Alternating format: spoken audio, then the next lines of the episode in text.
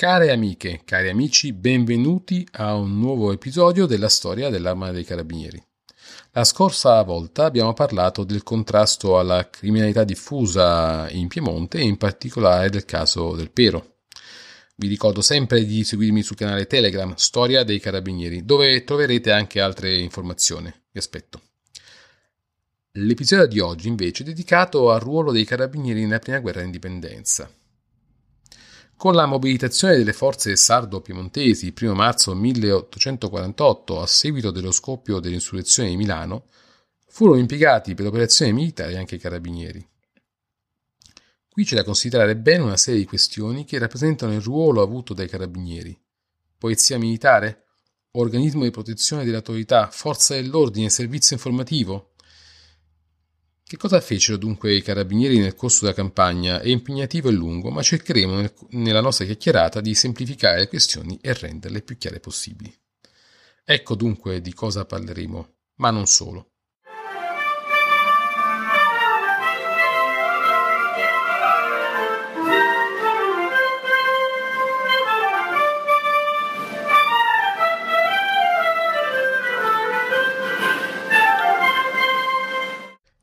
Della carica di Pastrengo ne parleremo la prossima volta. Quello che mi pare molto interessante in questo contesto, che sarà ripreso poi nel corso della questione della carica, è un elemento. Un elemento non di poco conto, e cioè che per garantire la presenza del contingente di 280 uomini a cavallo a disposizione del sovrano e di altri 154 per il servizio di polizia militare, fu necessario chiudere ben 49 stazioni.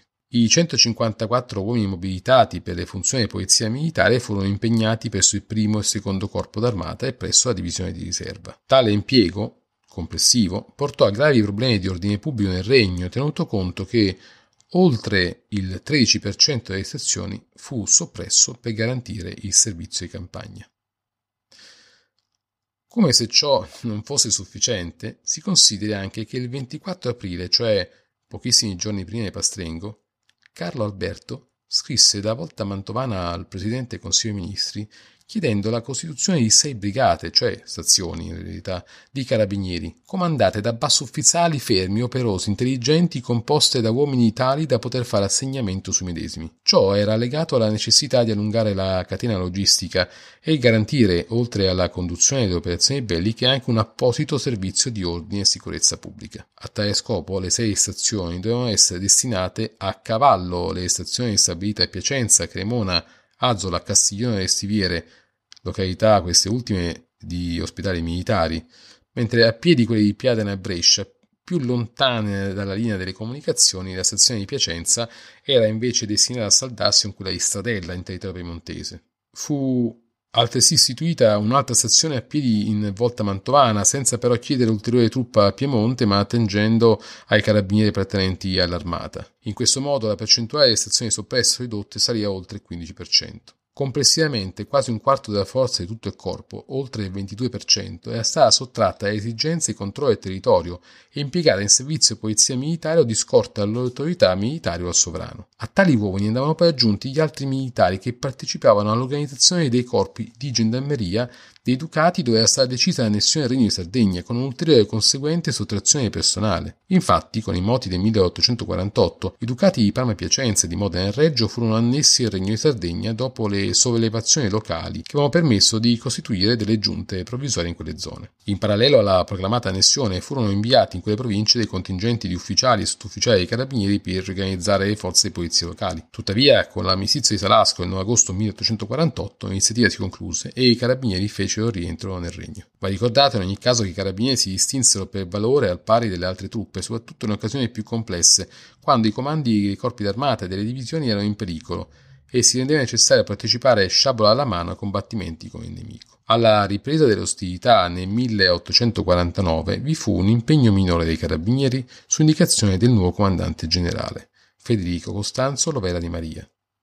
Così furono impiegati complessivamente uno squadrone di 100 uomini a cavallo con 5 ufficiali per la scorta al re e per il servizio al quartier generale, un riparto di 9 carabinieri di cui 4 a cavallo e 5 a piedi, agli ordini di un maresciallo d'alloggio cavallo presso un comando di divisione, un comando superiore dei carabinieri composto da un ufficiale superiore e un ufficiale subalterno con alcuni bassi ufficiali, per meglio attuare la vigilanza sopra tutti i carabinieri destinati presso l'esercito operante. 15 stazioni del corpo, di cui due definitive e 13 provvisorie. Il 24 marzo 49 a Vignale fu firmato l'armistizio tra Vittorio Emanuele II e Maresciallo Radeschi. Il 1 aprile Genova sollevò e il 3 successivo vi trovò una fine orrenda il maggiore Angelo Ceppi di Bairolo, comandante di quella divisione dei carabinieri reali, che aveva cercato di rimanere nella città in attesa del rientro delle truppe fedeli alla casa regnante fu assassinato nella chiesa di San Giovanni e il suo corpo mutilato.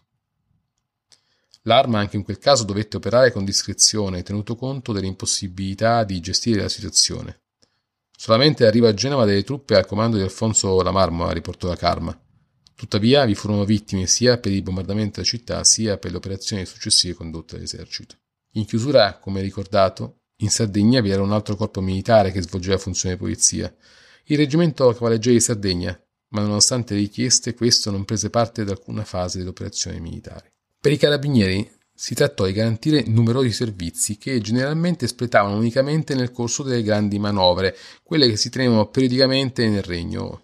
Stavolta, oltre al semplice, tra virgolette, servizio di polizia militare, fu loro affidato il servizio di scorta e di sicurezza del sovrano, come era prassi al di fuori dei palazzi, la costituzione e la riorganizzazione di altre forze dell'ordine, o meglio delle forze dell'ordine delle nuove province che erano state annesse al Regno di Sardegna, e anche minori compiti di osservazione e di informazioni che furono affidati soprattutto alle stazioni di confine con Lombardo-Veneto. L'esito delle operazioni, come è noto, non fu felice, ma tutta la campagna costituì un bacino di esperienza enorme che servì dieci anni dopo, quando con la seconda guerra d'indipendenza gli esiti furono completamente diversi.